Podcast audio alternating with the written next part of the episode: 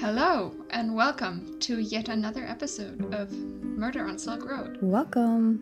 This is a podcast where we talk about Asian or European true crime cases. Yeah, we just we take turns, and this week it's my turn. Who are you? What is your name?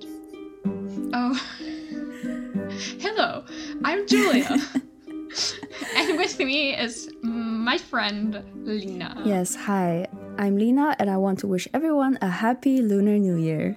Oh, yes. Happy Lunar New Year for anybody that celebrates. Um, I'm a bit cut off from it. Like, I didn't quite realize it was that time already because it's a very different time of year in Germany. Mm-hmm. That you forget everything else. I'll talk about it in a second. But yeah, happy Lunar New Year. I know that you are going to be visiting your family soon. Yes, so it's February 11th right now, so we're on the second day of the dragon year, and I'll be going home on the 23rd to celebrate the la- wait, Yuan Xiaojie, which one's that? Not lantern. No, it is the lantern festival. I don't know. Basically, one of the festivals on the, the 15th day of the new year, basically. That'll be nice seeing your whole family again. For sure, for sure. Even though you did just spend a lot of time with them, but yeah, but I get to see my brother. I, it's still nice. who Yes, is um, visiting China again after four years. So since COVID, damn, it's been, it's been that long. Yeah, he hasn't seen my Wow. grandma in four plus years. So and it will be my first time meeting my potential sister-in-law. So excited for that. That's a leap. Instead of saying meeting his girlfriend, you're a potential sister. I mean, that's what makes it. Why do you think? It, are you are you getting those serious vibes? yeah, I mean, my brother's always serious when it comes to dating. Yeah, he's not a very he he's not really like yeah, sort of the same as me. easy going Yeah. dater. Yeah. So once for us, if you date someone, it means it is potential marriage partner. So Also, just the fact that he brought her to China. Exactly, To all the way fa- like your from. Europe, yeah. No, it'll it'll be exciting. I mean, they have been together for a while, but I'm sure no one's interested about my brother's love life. So um, Well, let's move on you should be. with the podcast. I am, but the listeners might not be. I am too. so happy Lunar New Year. Mm-hmm. Like I said, I wasn't really like I kind of knew it like deep down, but I also kind of didn't because um, there's a different uh, festivity going on in Germany right Oh, now. wait, what is it? I don't know, Lina. Do you do you have an idea? I mean, February. Is it What- Carnival? yeah, it's kind of Oh, I've or Fasching, I've wherever always wanted from. to be in Germany for Carnival, but I've never been. For me, it's like I want it to be over. There's so many drunken people everywhere. but if you're super like involved and you're also like celebrating and dressing up and doing all Mm-hmm. of it, then I think it's a very different atmosphere. Mm. But I was never able to like get into it, Mm. and it's just like it's too many people, too many drunk people for Mm. me since I don't drink. So it's not really my scene. So for me, it's just kind of like, ugh, I want all the like drunks to go away. Kind So of. what really happens? What are you celebrating?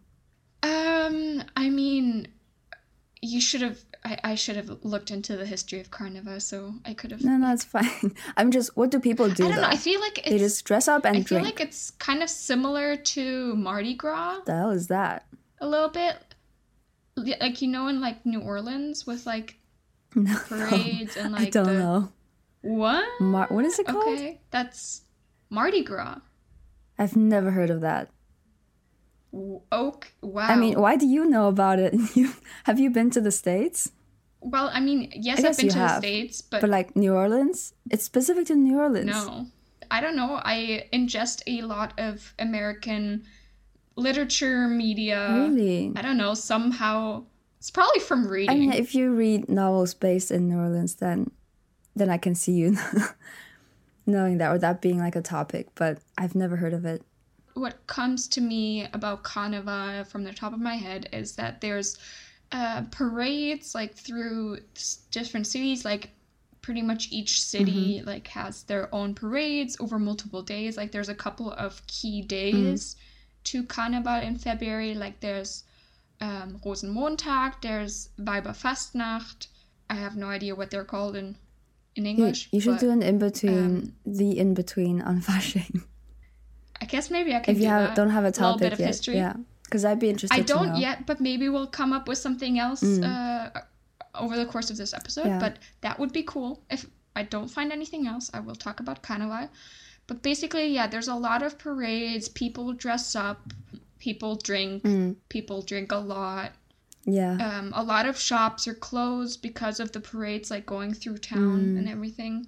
That's sort of what happens, I guess. But yeah, so that's yeah. but anyway, I had something that I wanted to share yes, that happened this past week, okay, and it, it's not uh, it's not related to Carnival, but yeah. Uh, so one of these days, uh, one of the days this week, I was helping out in another store, Mhm. and at one point, I like I had my break. I got myself something to eat. Like left the store, got myself something to eat, and towards the end of my break, I was like coming back to the store. Mhm. And what you need to know is that it's at the main station. Mm-hmm.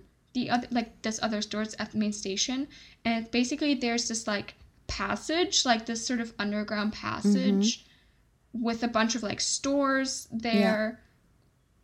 And so I was like walking through the passage to get to the store, and I just for one I passed this dude whose entire face is fucked up. What do you like mean?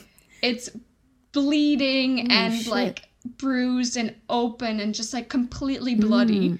And then I look at the ground, like going from where he's sitting on the stairs, Mm-hmm. Like along the entire passage Yeah. with all these stores and all these people like walking through because it's like main station.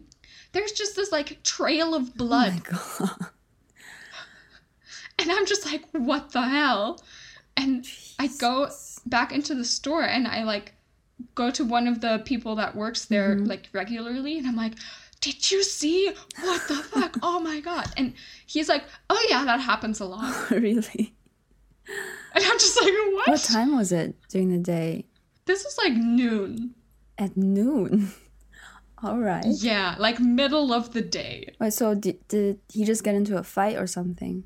A little bit unclear. So one coworker who was also helping out from my store, he um said it was like two I think it was like two homeless guys fighting and one hit the other over the head with like a bottle Mhm. or something.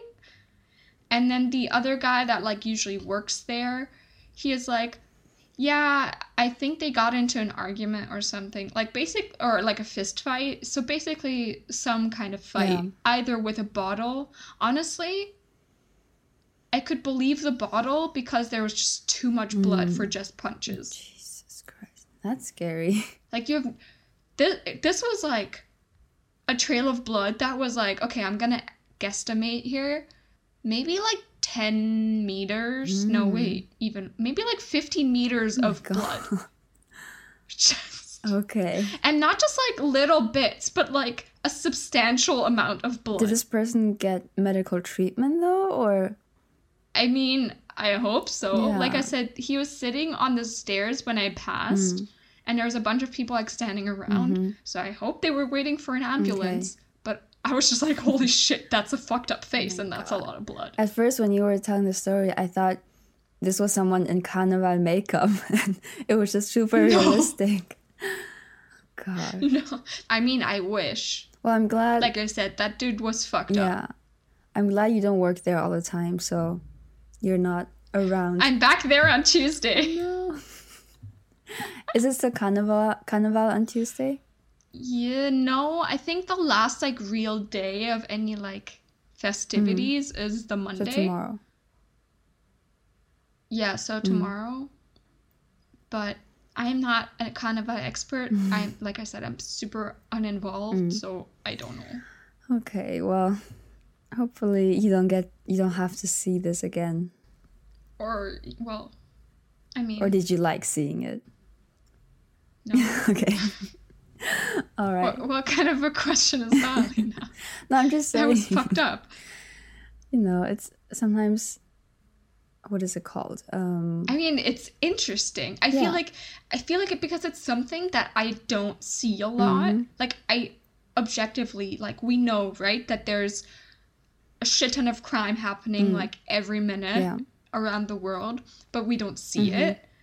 And this being like one of the only times I've ever seen it, it was like in a very disgusting and like horrible way, like super fascinating because it's like, oh, so this is like what it like this is what it's like. This is what ha- what's happening like everywhere Mm-hmm. all the time. But this is my one of the first times I'm seeing it. You know. Mm. yeah, do you think you get some So kind of like, uh, oh damn. kind of this adrenaline rush? Maybe it kind of takes you Yeah, out of your day daily routine and then makes you really be in the moment. And even though it's shocking, it can be kind of exciting, right? I mean, I'm glad the guy's probably This okay. is why we have this podcast. I know, I know, but it's no, it's not great. But I think it's human nature, so yeah. yeah. And I mean, that's why we have this podcast, right? is because right. it's horrible, it's gruesome, but it's also freaking fascinating. yes, yes. And that's why we want to talk about it. Mm-hmm. So, do we want to talk about it then? Let's talk about it. Okay. Um, Uh, trigger yes. warnings for this case. I want to give out being, I don't know, possible police corruption, possible cannibalism, possible Mm. organ trading, for sure the deaths of children, sexual assault of children. Oh my god. Okay. Um, I think that's it. That's it. After a huge list of horrible things, that's it. I think I think that's Okay. the important. All right. I'm ready for this. All right. so, um, on. Okay, I don't really know how to start this because there's like two sort of different story, like Mm-hmm. n- not different stories, Two versions Hmm. or two. a little bit. Okay. Like they come, like they they amount to the same thing in the end, but they start out different. I don't know. It's a little weird. I'm just gonna try my best here. Okay. So, 2006. Mm-hmm. Um, we are in India. Mm. May 27th, 2006, the daughter of a man named Nandlal, uh, whose, like, the daughter was sort of codenamed or nicknamed Payal in articles, who was in her early 20s, went missing after being invited to Moninder Pandher's bungalow by his domestic servant Surinder Koli. So, the there's the person who owns the house. Wait, wait, let me just draw this. Let me just Pandher. draw this. Oh, oh yeah, yeah. Draw draw a diagram. like I'm saying, this is just really hard. I don't I don't know how to start this. Okay, I have pen and paper now. So we have a house. We have a house Yes. owned by a man named Pandher. Okay. This man has a servant Mm-hmm. whose last name is Koli, so K O L I. Okay. And on May 27th, a woman in her early 20s by the name of Payal Mm-hmm. Went missing after being invited to this house by the servant. Okay. And the father of Payal, who went missing, is Nandlal. Okay. So, four four different people. Mm-hmm. Got it. Yes? Okay. Yeah. So there's one article I found that was basically a telling of the event from the father of the missing woman's like point of view. But some like most of the articles were from a complete like neutral point of view, but I really liked the insight that the article based on like the dad and his story and his reactions sort of Yeah. gave. So that's why I'm mentioning him. Okay. Okay, so this man's daughter, Payal, went missing after she was invited to this house by the servant. Mhm. And it's very likely that she had been invited to visit the house on the promise of the servant helping her brother find a job, but it's a bit unclear. But that seems to be like the reasoning. So he was like, So Nandlal. Payal, come to this house I work at. I might give your brother a job or help your brother get a job. Yeah, kind of. Okay. So Nand Lal got worried when his daughter failed to return home on May 27th by 7:30 p.m. Mm-hmm. So concerned, he contacted Pandher, the owner of the house, who claimed that like he was away on business, he had no knowledge of the entire thing. Mm-hmm. So the day after her disappearance, so on May 28th, Nandlal visited the residence and he encountered Koli, the servant, who also denied any knowledge of uh, Payal's whereabouts. Mm-hmm. Now here's sort of two differing, but like similar, but differing in some details, like accounts. Mm. So Nandlal, he was like going around like trying to figure out where his daughter went, and there's one version of the story where he got a breakthrough on like his uh, on the case because he was like talking to a like taxi driver or like a car driver and the driver had like revealed that he had dropped off a woman like matching his daughter's um, description Mm-hmm. at that house. Mm. But then there's another story where separately to this, a rickshaw driver, so not a car driver, but like a rickshaw driver, Mm. dropped off a woman or dropped off Payal specifically, but then she never came out. And when he asked like Koli, like, hey, where's she? Koli was like, she already left. Mm. But the rickshaw driver was like, I've been here waiting the entire time. She didn't leave. Yeah. So you went to the police to like make a report, but the the police kind of like ignored it. Oh, so the rickshaw Basically- driver actually made a report.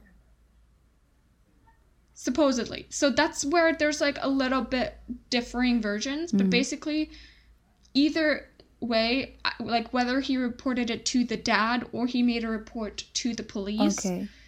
there was a driver, be it a car driver, a rickshaw driver, that allegedly brought Payal to that house. Okay. And then she didn't come out. He got suspicious. Mhm. He was like waiting. And so he told this story. Do you know when Payal went to the house? like What what, time? time? of day or uh no i don't i mean it, it was probably somewhere during the day since her father got worried in the evening when she wasn't Yeah. like when she didn't return home. Okay. so little bit of like differing versions there Mm. but basically amount to the same thing a person like dropped her Mm. off there like know that she went there and didn't see her leave Mm-hmm. So Nandlal, um, Payal's father, he made multiple visits to the police station, but they didn't really take him seriously like a lot of times. Uh, he only managed to register a missing persons complaint on June 29th, June So, 29th. like a month later, Okay. Wow. which is which is a thing that I want to talk about a little regarding this case. Mm. Um, but yeah, it was a month later That's insane. where they're like, okay, fine, we'll like take this report down. yeah. At the same time that he was like going to the police to file this report, he went to like escalate the matter by seeking help from media outlets and like higher offices. Yeah. So that's kind of what finally kicked this whole thing into gear. Um, a first information report was finally, finally, finally registered on October 7th. So even like five months after she disappeared, but like it finally got taken seriously. That's that's insane. It took way What? too long. I mean, okay. Well, I mean, I'm sure you're gonna get into it, so Yes. I won't ask too much here. Okay. Um, sort of around the same time, in December of the same year, in December of 2006, Mhm.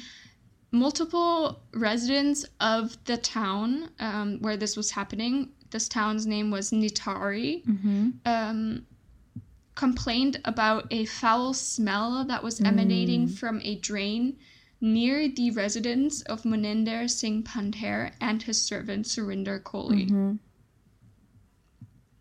So a lot of articles made it sound like that's what kicked off the investigation. Like, oh, people were complaining, and then they had to investigate where the smell was coming from. But then I found this article from like Payal's father's point of view Mm-hmm. that was saying this all started way before. Okay. So little bit differences, but everything else lines up. Yeah. Finally, because in December, like these residents were also starting to like com- make complaints. Um, on December 29th of 2006, both Pandher and Koli were arrested. Okay. I mean that that's a big So- jump. Actual arrest. Yeah. Okay. So basically, what happened is that they investigated like where's the smell coming from, and then they found like a piece of a skeleton, Hmm. and suddenly it was like, okay, wow, we need to look into this. Yeah. So basically, towards the end of 2006 and into 2007, uh, police started investigating and they found uh, skeletal remains and personal belongings of multiple individuals just Oh. uh, in that drain where people were saying there was a foul smell coming from it. Yeah. And going back to Payal, her phone was found in Koli's possession Mhm. and her purse was discovered under his pillow. Ugh, that's so gross. So that's when they kind of like really kicked off the investigation. Yeah. Um, so the investigation uncovered evidence linking both Pandher and Koli to the abductions, rapes, and murders of multiple victims. Mm-hmm. A horrifying picture emerged. Mm. So the story that they were able to come up with is that both of these men lured unsuspecting victims, which were primarily young girls. Mhm. I think I saw information somewhere that they were like mostly under the age of like 11 or younger, Mm-hmm. which is horrible. That's so Um, so horrifying. yeah, Yeah. it's really upsetting. Um, so they lured these young victims uh, into the home, and once inside, they subjected them to unspeakable acts of violence um, uh, before they callously disposed of the bodies in that drain. As these things were like coming up in investigation, apparently Surinder Koli confessed to killing Payal. Mm-hmm. And when he was then questioned about the missing children, he broke down and confessed to his involvement in their murders Mm-hmm. and implicated his boss or, yeah, i- implicated Pandher during this interrogation. Mm. Basically, his confession became the basis for the later prosecution Okay. of both of them. Mm-hmm. But interestingly enough, Moninder Pandher um, maintained his innocence the entire time Mm-hmm. and claimed that he was not directly involved in the crimes convi- committed by his servant. There's a couple of different theories that were looked into during the course of the investigation. One of these was um, the child pornography theory. Mm.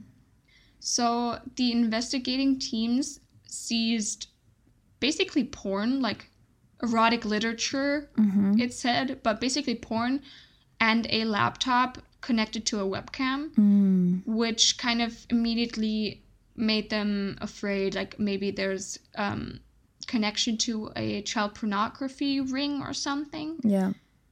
Because the police apparently recovered photos of Pandher with nude children and foreigners. Wait, wait, wait. So Pandher Um, then, like him yeah. claiming he's not involved, but they have photos Yeah. of him.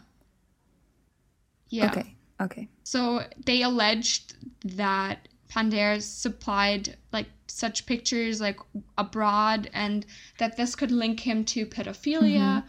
This was later but discovered to be untrue Oh, okay. because later on in the investigation it was found out that the p- children in the photographs were his grandchildren. Oh, Yeah. wait. So how did they? There was think... no link found to child pornography. So it was just him, pictures of him with children. Well, they were nude children, Oh, okay. but they were like his grandchildren. And we know So, he didn't I have mean- any. He didn't like do anything to his grandchildren. They didn't look into it further. Okay. They were basically like, okay, these are his family, so I mean, it could Basically, happen within that- family. it can happen. Yeah. It especially happens within families. But they're like, okay, these are his grandchildren. It makes a bit more sense because, I mean, I think I have a picture of myself as like a child somewhere, Mm. like in a bathtub, like Yeah, yeah. like taking a bath with like my like brother Mm. when we were both young. So like you just you kind of have these kinds of Yeah, you pictures do, of you your do. family, I have- right? Pictures as well. yeah. So makes sense, but also like they could have looked into it a bit further. Mhm. I mean, especially when he's found to be under such suspicious circumstances. Yeah. But basically, they're like, okay, no child pornography ring. They returned the laptop and their webcam to the family, and they were just like, okay, we can check that off the list. Like, that's not it. Okay. Then there's another theory Wait, sorry. the organ trade Is it okay if I just ask you real quick? Do you know how many victims there were, or how many people did they find in this sewage or pipe water thing? So that's a little bit of a like point because it's a little bit unclear. Like there's different numbers. Mhm. I gotta say here that they're from like roughly 2003 to 2006, where all this kind of like got kickstarted. There was a lot of missing person, like or missing children reported um, in the area yeah. and a lot of these families were coming like and saying we tried to go to the police and they were just like Meh, this is That's th- we're in a like normal like this is a big city this is normal like didn't really look into it Yeah. so since not all of these missing children or missing persons cases were really picked up by the police Mm-hmm. there's like different numbers Mm. because there's the people like that are like we went they didn't like take our report seriously Mm. but then there's the official number of missing children Yeah. that the police has Okay. so it's somewhere between like 20 and 31 Whoa, wait, but this is just based on people who went missing. Do you know how many Yes. were like? Because they found skeletal remains, right? yeah Did it say how many remains were found? Um i think it was 16 separate Holy shit, sixteen. yeah Okay, all right. So right we don't know if they're responsible for twenty to thirty-one, but sixteen is definitely confirmed. Yes. Okay. So the second theory that the investigation kind of looked into next was the organ trade theory, sort of being the motive behind the disappearances and the murders. Police raided the house of a doctor who lived like nearby or was basically like neighborhood Yeah. of Pandher. Um, because the same doctor had been accused of a similar like organ trade crime Mm-hmm. like years prior but he was absolved of that like that it didn't go any further Okay. But basically this was this theory was also later sort of taken off the table because they discovered several plastic bags Mhm. containing like organs or Oh. like viscera is what they said um Viscera. which made yeah What does that mean? i think it's basically like intestines Okay. like a different word for it Mhm. i think but basically they discovered these organs in plastic bags like around the property and in the drain and everywhere Mhm. and based on something that Koli said in his in, uh, interrogation, they were like, okay, this it's unlikely that there's a link to illegal organ trade Mm. because for one, they found the organs, so that means that they are present, Yeah. like they didn't get carted off and sold somewhere. Yeah. And Koli also mentioned in an interrogation that he basically put like put the organs separate from everything else and then like hid them or got them like put them down the drain later on like separately Mm-hmm. in order to avoid like getting found Right. to like avoid suspicion or anything I mean, but basically I feel like organ trade. theories off the table Yeah. the third theory that's like the least sort of really looked into i feel like Mhm. is and with good reason i think Mm. there wasn't really much pointing to it but that was the cannibalism theory Right. Like allegedly in a media report like one of the accused had confessed to the consumption of the victim's livers and other body parts Wait, liver? yeah i think i said something different but yeah liver um I wonder what you said. I thought something like liver. i think i said liver Liver. i think i said liver okay. All right, the liver. but yeah Okay. liver That's okay. but this this wasn't really substantiated by any confession Mm. any evidence somehow it cropped up and then they were like oh could it be Mm, mm, mm. but there was literally nothing that showed any inclination to this theory Yeah. I mean, and they Mm. ruled it out as a possibility yeah, I feel like it sounds more like these three are sort of rumors or gossipy theories people had when this sort of yeah broke, the news broke, and people were just theor- hypothesizing why would they do something like this? And the answer Yeah. might just be these are sick perverts yeah who, yeah, very possible without having any but monetary or I don't know cannibalistic gains. cannibalistic games. Mm. Okay. After a polygraph test, um, during the investigation, allegedly Koli confessed to all the crimes and gave his employer a clean slate, saying that he had been unaware of Koli's actions. Okay. He then revealed that all of the deaths had taken place through strangulation, and that after he had strangled them to death, he would then rape them Mm. before taking the bodies to his personal washroom and then dismembering them before, like, disposing of them. Okay. Well, at least the rape happened afterwards.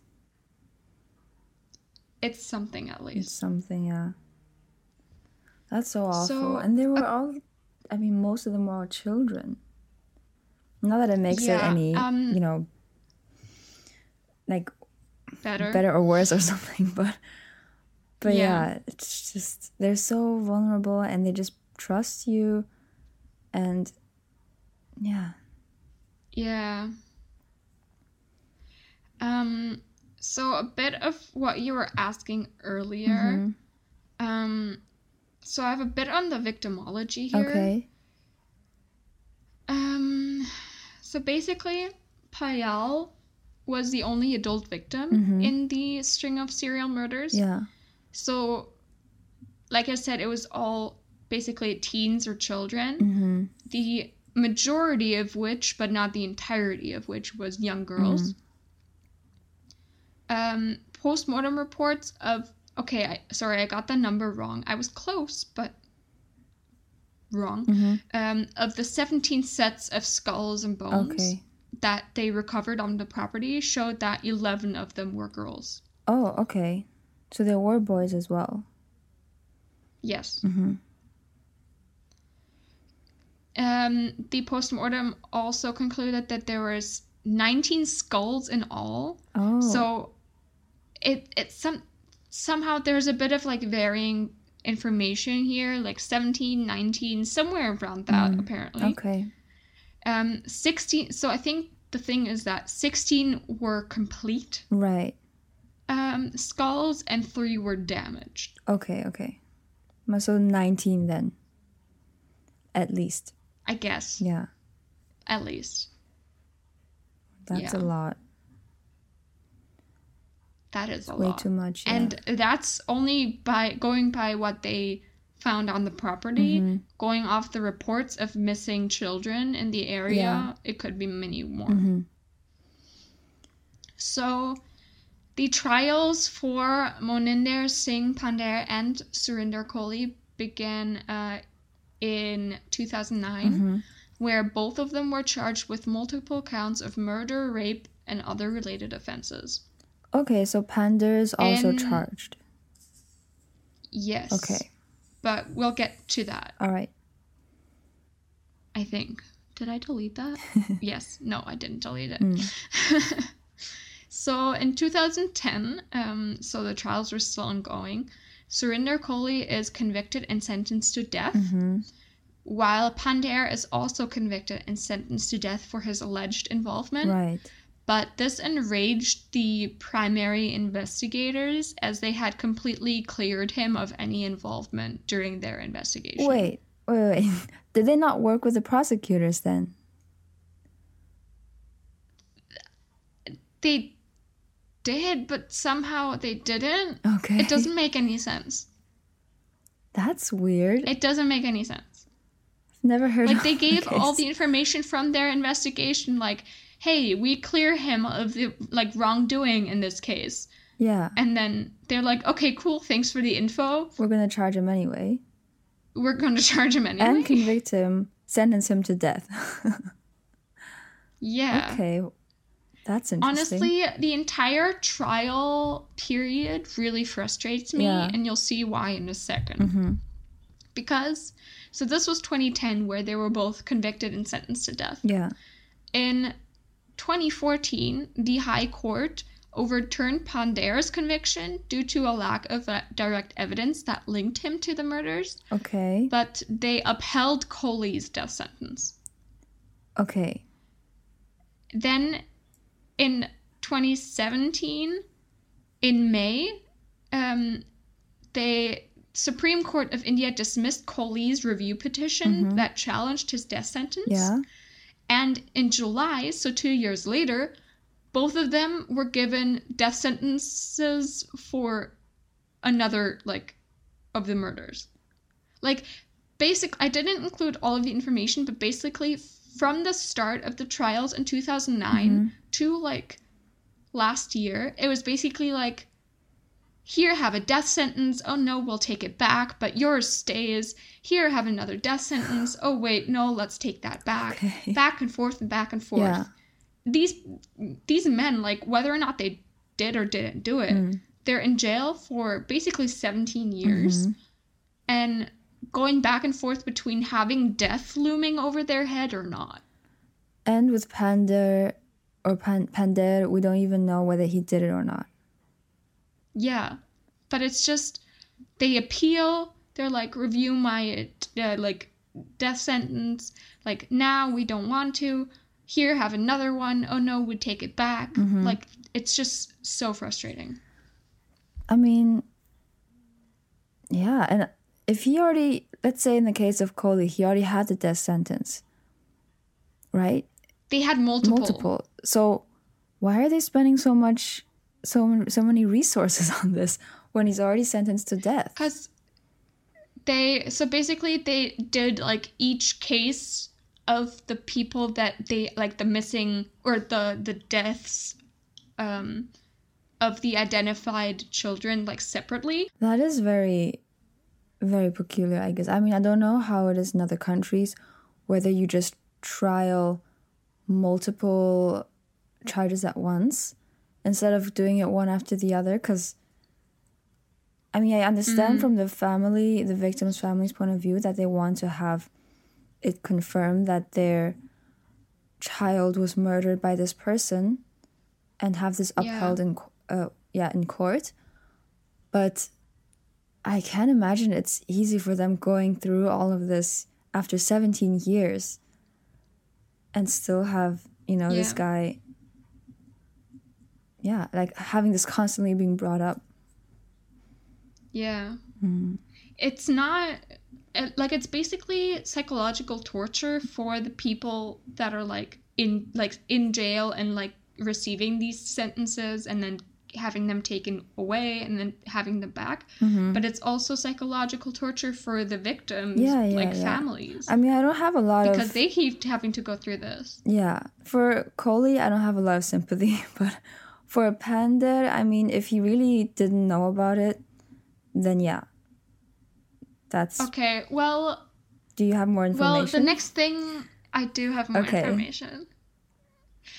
So, like I said, 17 years they were in jail. Yeah. Because on October 16th, 2023, Mm-hmm. both Koli and Pandher were acquitted of all charges against them. What?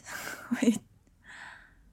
Okay. So both were acquitted by the High Court due to a lack of convic- convincing evidence other than the confessions of the accused. Right. Here is a quote from uh, the court declaration. Mm-hmm. The casual and perfunctory manner in which important aspects of arrest, recovery, and confession have been dealt with are most disheartening, to say the least. It appears to us that the investigation opted for the easy course of implicating a poor servant of the house by demonizing him without taking due care of probing more serious aspects of possible involvement of organized activity of organ trading. Mm. Upon evaluation of evidence led in this case on the touchstone of fair trial guaranteed to an accused under Article 21, we hold that the prosecution has failed to prove the guilt of the accused beyond reasonable doubt on the settled parameters of a case based on cir- circumstantial evidence. Mm. I mean, I understand that So- for sure. Yeah, That does I- make sense. I get it too because only afterwards did this come out. Basically, the High Court criticized the investigation for mishandling Koli's confession, Mm-hmm. Failing to provide him legal aid, Mm. and investigating torture allegations Mm-hmm.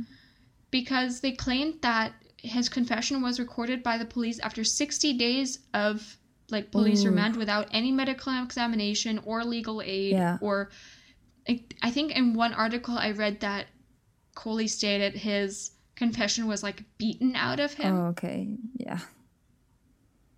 but most of this it seems like only came out like as they were acquitted like it wasn't like during the entire trial period it was like like people were saying like oh he like this got he, he got like coerced into confessing blah blah blah it feels like it all came out right as they were acquitted Mm-hmm. but i don't know Okay. Well, that is very frustrating because even if they did do it, the fact that the police kind of just fucked up the whole thing and didn't do everything according to procedure, then it doesn't matter if they did it anymore, legally speaking, because you just fucked up your chances of ever putting these people to justice. yeah Yeah. that I like shit like that is so frustrating. Um I just want to before I kind of go into the last bits of this, like I just want to close out the sort of timeline by saying that the decision to like um acquit both of the um suspects Yeah. came as a shock, obviously, to the victims' families who had been hoping for justice. Yeah. So, the father of an eight year old daughter who was killed said afterwards, We don't have this much money that we can keep fighting for justice for so many years. Mm. And then a, another person whose seven year old daughter had been murdered My declared, God. quote, This court might have acquitted those monsters, but there is a bigger court of God who will not spare them, unquote. Mm-hmm. So obviously, like the they are convinced that these are the right people, Mhm. And it's just the justice system failing them. And whether or not they are behind these murders, Mhm. I agree that the investigation, like the way it went down, the police and everything, really fucked with the chances of Yeah. like justice coming to light. Yeah, I mean it's already so so horrible and unfair and just your world is destroyed when something like this happens. Right? But then your only Yeah. hope is that the justice system can somehow at least provide you with some kind of closure. Even though in this case, I feel like if they did proper investigations, they should have had some sort of proper evidence, right? I mean, they found the bodies, the remains close to the house, I'm assuming, and with the, um, was it the wallet or some kind of belonging from, uh, Um, the Payal? handbag. yeah, the handbag found under, whatchamacallit, Col- Koli's pillow. pillow. Yeah, I mean, these are things, right, that I guess they are circumstantial, but still, it does indicate that he was somehow involved. So they, I'm sure there was evidence for them to be to find, but I guess they just abused their power, and yeah, now it's impossible to find justice legally. Yeah. So the police or the investigation faced criticism like right from the very beginning basically Yeah. because there were allegations of negligence incompetence cor- and like corruption within the force so basically like i was kind of uh, like saying earlier residents had reported like super like like numerous cases of missing children and women in the area prior to the discovery of the murders. Mm-hmm. But many of the reports were either ignored or not thoroughly investigated. Mm. So this apparent lack of like doing their diligence or urgency in addressing these reports raised question about the responsiveness of the law enforcement Yeah. to the concerns of the community which like is their job Yeah, I mean, and they just weren't doing Do it Do you know why they didn't do it? Just because they were lazy? that's unclear Okay. I mean, yeah, they're not really getting anything. why? It's not like they're colluding No. with the the perpetrators, so it seems like they just don't want to work. Yeah, I mean, it's the same thing. Like maybe they just didn't take it seriously. I think a bit of it is that there are, yeah, it's probably like there were sort of several critical issues that were maybe sort of underscored um, in the investigation or in the entire case. One of which was like maybe the exploitation or lack of protection and support for like vulnerable populations or marginalized communities. So the thing is that the victims were primarily children and women from like impoverished backgrounds. Right. So they were obviously very vulnerable to exploitation and abuse Yeah. due to their circumstances. But I think it's also that um, it people f- with these backgrounds, like I think we've we know from a lot of cases, is that they just usually don't get the amount of attention that like missing or murdered cases of like rich people mm. get. Yeah. It's just kind of like, oh well, this is life, right? Mm. And I mean, I'm just thinking of possibilities of why it was like this, and I have no idea how this city actually is in India. Um, Ni- mm. Nithari, right? Mm-hmm. But I mean, I can imagine if a place is corrupt or they have a really strong sort of class system that people in power, like the police, they do expect some kind of bribery to get things done. Mm-hmm. And I don't know if it's the case here, right? I'm just saying maybe, you know, typically if you want to kind of oil the machine a bit, there's some kind of bribery going on, and that's how maybe some officers get, you know, incentives to work hard. Yeah. And There Yeah. there shouldn't have to be no, no. incentivization, but apparent like but there seems to be that seems to be the case in a lot of places. Yeah, it's like if you don't do something, give them some kind of benefit, then they're not going to bother helping you Yeah. instead of this unconditional service to the people. But of course, this might not be the case here. But yeah, I mean, I, do, I can see that being a possibility. Yeah.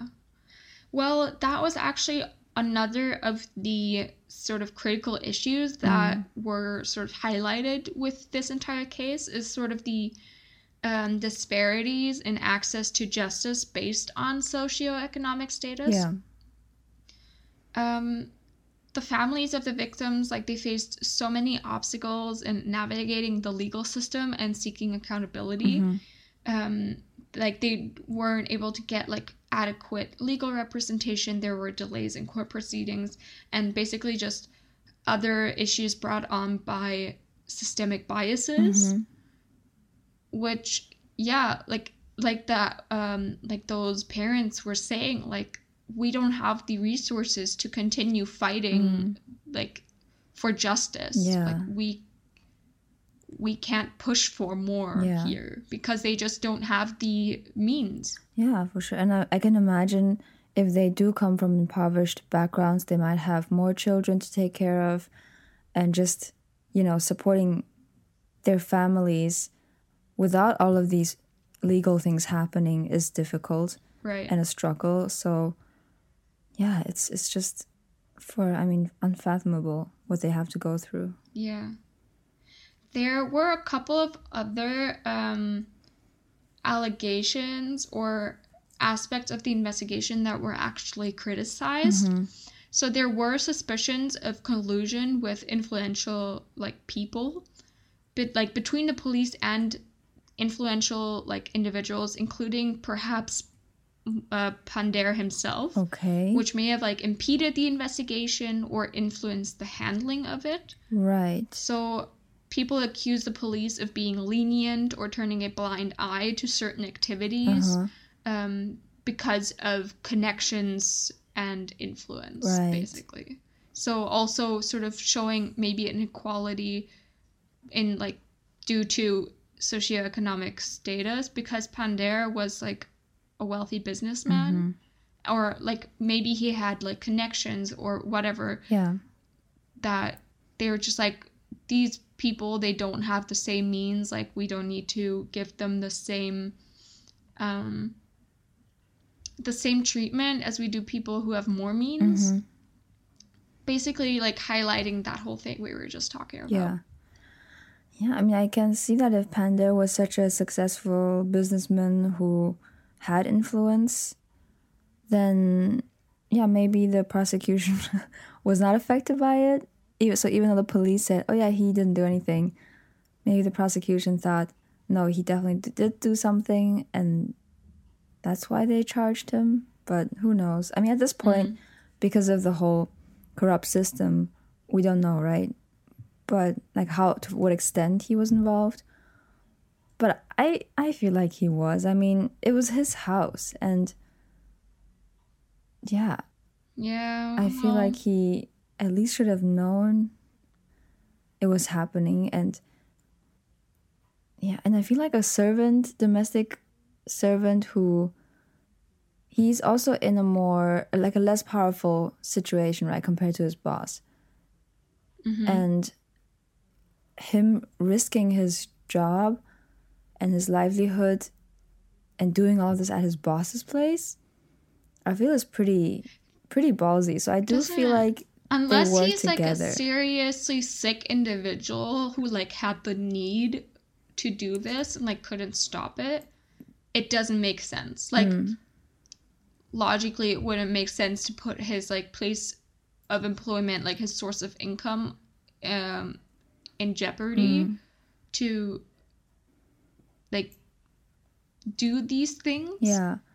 unless he's like just not right in the head. Yeah you, but you But- did say he felt remorse or guilty or something right during no not really. Like because i thought he when he was he first admitted to Payal's murder and then Yeah, later on then when they asked about the kids he kind of also said oh yeah and felt bad or something Yeah, he is also not. He was all like he said he was also responsible for that. okay But again, how much stock can we put into any of what I said earlier if they are now calling into question the validity mm. of his confession? yeah If he didn't have any legal representation, if it was under force or duress after mm-hmm. maybe physical torture or just psychological torture like Yeah. we can't really say mm-hmm. like just the way that this was handled now nothing is certain everything has to be looked at Yeah. with a discerning eye and like you can't really take anything Mm-hmm. with a hundred percent certainty Mm. so it's all fucked yeah, like that's frustrating. you can't really form an opinion Mm. now because you can't look at anything and say yeah this is this piece of evidence is 100% like Mm. verified and true and we can believe it Mm. I mean, all we know is that they did find the bodies by the Yeah. house, and they did have and it's a lot of belongings. circumstantial yeah, a lot of circumstantial evidence. I think the whole the problem was is just that we don't know who out of the two is responsible and to what degree. And since that is unclear, you cannot Mm-hmm. Say you cannot charge one person with the thing and sentence them to death. So and not the other or yeah, yeah, I mean it's unclear. it's it's not either- beyond reasonable doubt, right? Who did what to what extent? exactly Mm. so looking at it from a justice system like point of view they i think they handle correctly in acquitting them both Mm-hmm. because it would not be like by the law i think if they only like acquitted one of them. Yeah, it's so, So, ironic. like, Lawf- like lawfully they handled correctly. Yeah, morally it's a different thing. Yeah, but that's that's the that's the law, right? It's yeah.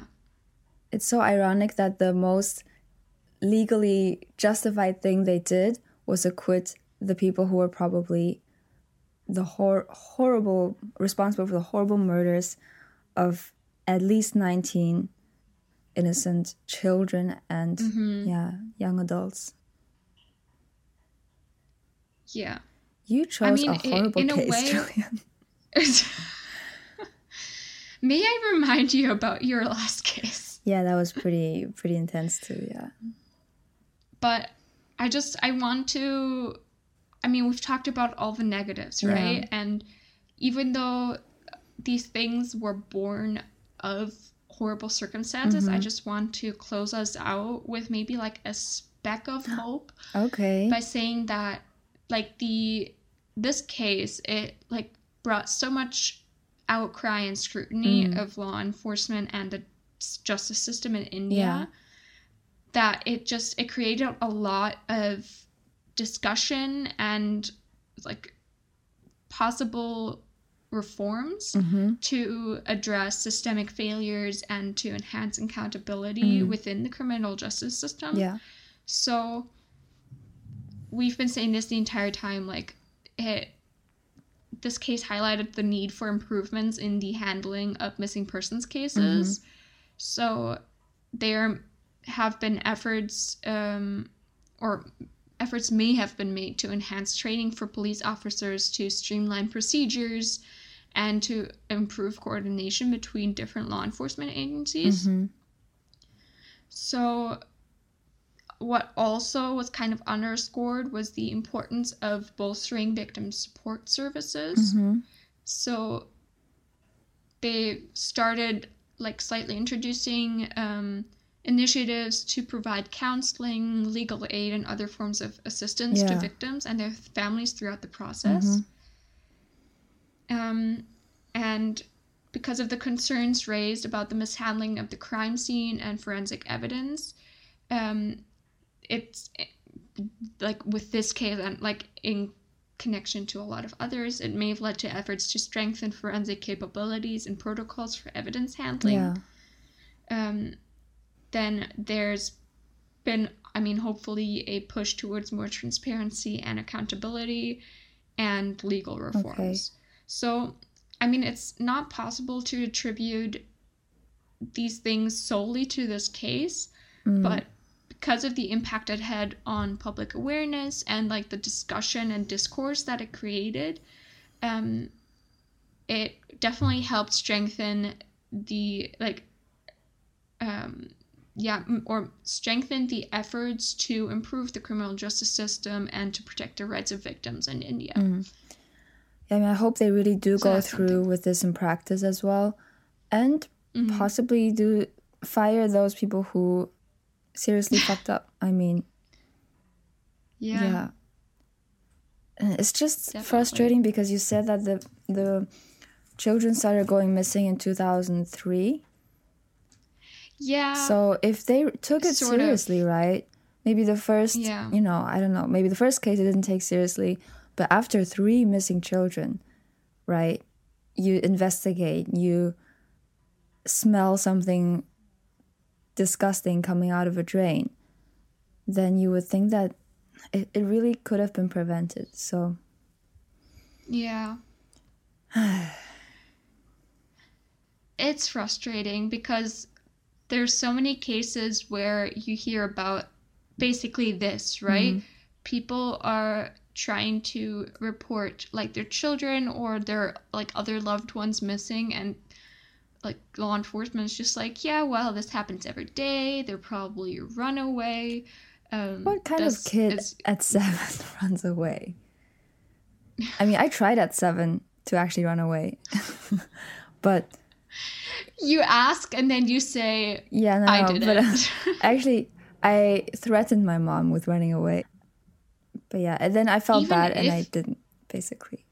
But even if it's like a runaway, Mm. it should still be like a big concern for law enforcement to find these children and get them back to their homes or Yeah, yeah. investigate why they might run away because sometimes there's like more behind it and instead of just being like oh yeah they just ran away from home it's not big deal Mm. like alone the fact that they did Yeah, run away should prompt a response. yeah, and just because they ran away out of their own free will, they're still children that need to be found. Yeah, Yeah. and whether they were then put back into the same family just because it was like their kids and they didn't agree with something their parents did, like, or they're put into a different situation because their home life did show actual problems, mm-hmm. which was the cause for them running away. Like, either way, they need to be returned to yeah, like either their parents or put into a better situation like Mm. put be put into the foster system be like placed with other members of their family like yeah, yeah, for sure. it should still be the law enforcement agencies like priority and um job description basically yeah, to make sure these things happen instead of just being like yeah well they chose to run away so yeah.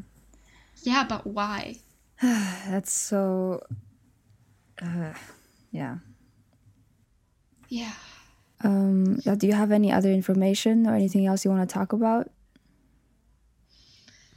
Um, no, I think the most important parts that I wanted to cover were just the um, aspects of allegations of corruption and incompetence, and also the um, sort of the critical issues that were m- maybe sort of made apparent or uh, brought into discussion um, with this case, and I think we've talked about that. There's nothing else that I wanted to say. Yeah, no, I'm good.